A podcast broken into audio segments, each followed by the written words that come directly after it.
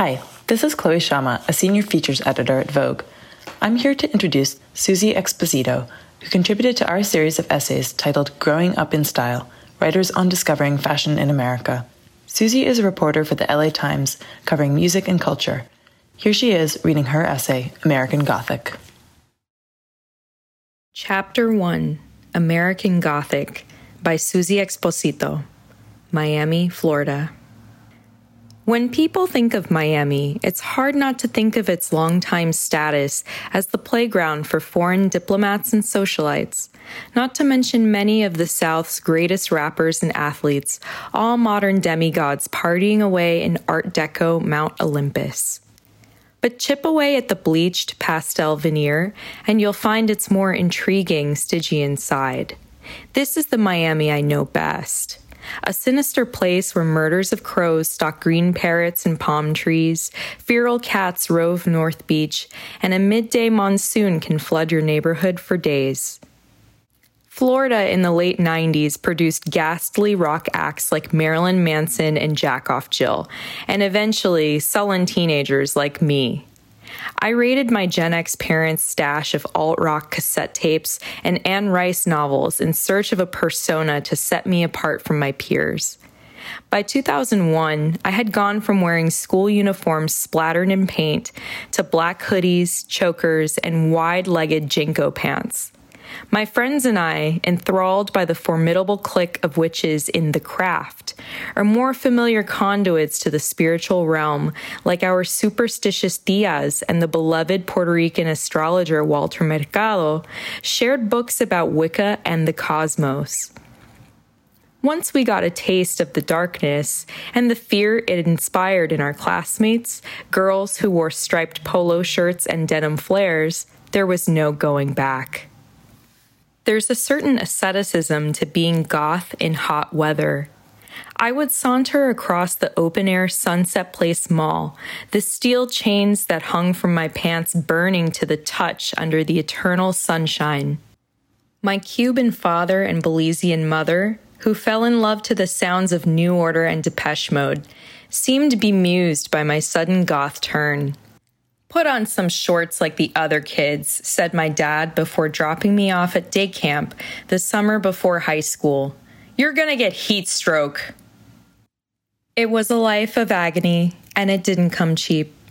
Once my dad started a job as manager of an Italian Cuban cafe in the city of Hollywood, just north of Miami, he decided that I needed a work ethic more than I needed a pair of knee high demonia boots. And so I became a part time barista at 14, serving cortados to go through a ventanita, a little window, a Cuban American invention that predated the Starbucks drive through. Like most first jobs, it was hardly hip. My uniform was a giant Italian soccer jersey, slung slipshod over my long sleeve fishnet shirt and ripped jeans. I quickly took to eye rolling at leering comments from older male customers, but one day, two young guys with jet black hair, face piercings, and tattooed biceps approached the ventanita with a look of recognition in their eyes. Come to our shop, they said excitedly. It's called Mosh Pit. We'll give you a discount if you give us free coffee. I didn't yet know about Mosh Pit, I knew, of course, about the famed chain store Hot Topic at Sunset Place, a dimly lit vortex where alt kids acquired band tees and other totems of nonconformity. But that had become the domain of raccoon eyed cherubs, like a middle school crush of mine, a baby goth who'd rat on shoplifters in exchange for free slipknot buttons. Though Mosh Pit was stocked with many of the same wares, it seemed to step up for me a worldly teen who had just discovered Sonic Youth, and that where you bought something was almost as important as what you bought. On an 85 degree day in February, I tossed aside my soccer jersey and marched down Hollywood Boulevard in my combat boots with two cappuccinos in hand. The smell of leather and frankincense wafted from inside the shop, where I found the guys from the cafe seated on a couch made from melted rubber tires, listening to ministry.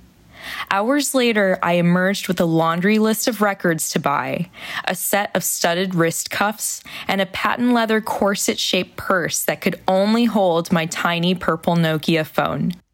But I also left with the sense that I wasn't just going through a phase. The tropical Gothic style I cultivated as a teen would evolve as I got older and lived in New York, Paris, and now Los Angeles. It's a more versatile look, which incorporates my innate witchiness with my equally innate Caribbean Latina femininity. I pair gold hoops and hair wraps with heavy metal band tees and black cigarette pants. I also go lighter on the hardware, gold jewelry with protective evil eye charms and sigils that won't clash with my tattoos. It's a far cry from the year round, brightly hued athleisure looks Miami girls generally sport, but one thing I learned from them is that statement sunglasses are a must. My dad didn't work at the cafe forever, and when he got a new job, I never went back to Mosh Pit, which has since closed down. These days, when visiting family, I like to wander Miami's art district and peruse the Wynwood shop, a haven for local indie sellers selling dainty skull stud earrings along punk style pyramid bracelets, as well as art by God, home to bizarre curios like taxidermy, crystal jewelry, and fossils. I might pick something up from Miami based clothing brand Deep Antiquity, which specializes in light, summer friendly goth wear, beach towels, and even votive candles. Or get my nails done at Saints and Scissors, where the stylists cater to everyone, but share an affinity with those for whom every day is Halloween. These stores and salons are generally uncrowded, but they're not empty either. And when I see a gaggle of sour faced kids smoking outside sweat records, or mysterious women tossing roses into the ocean for Yemaya, I know a gothic energy is in the air, even if it is our little secret.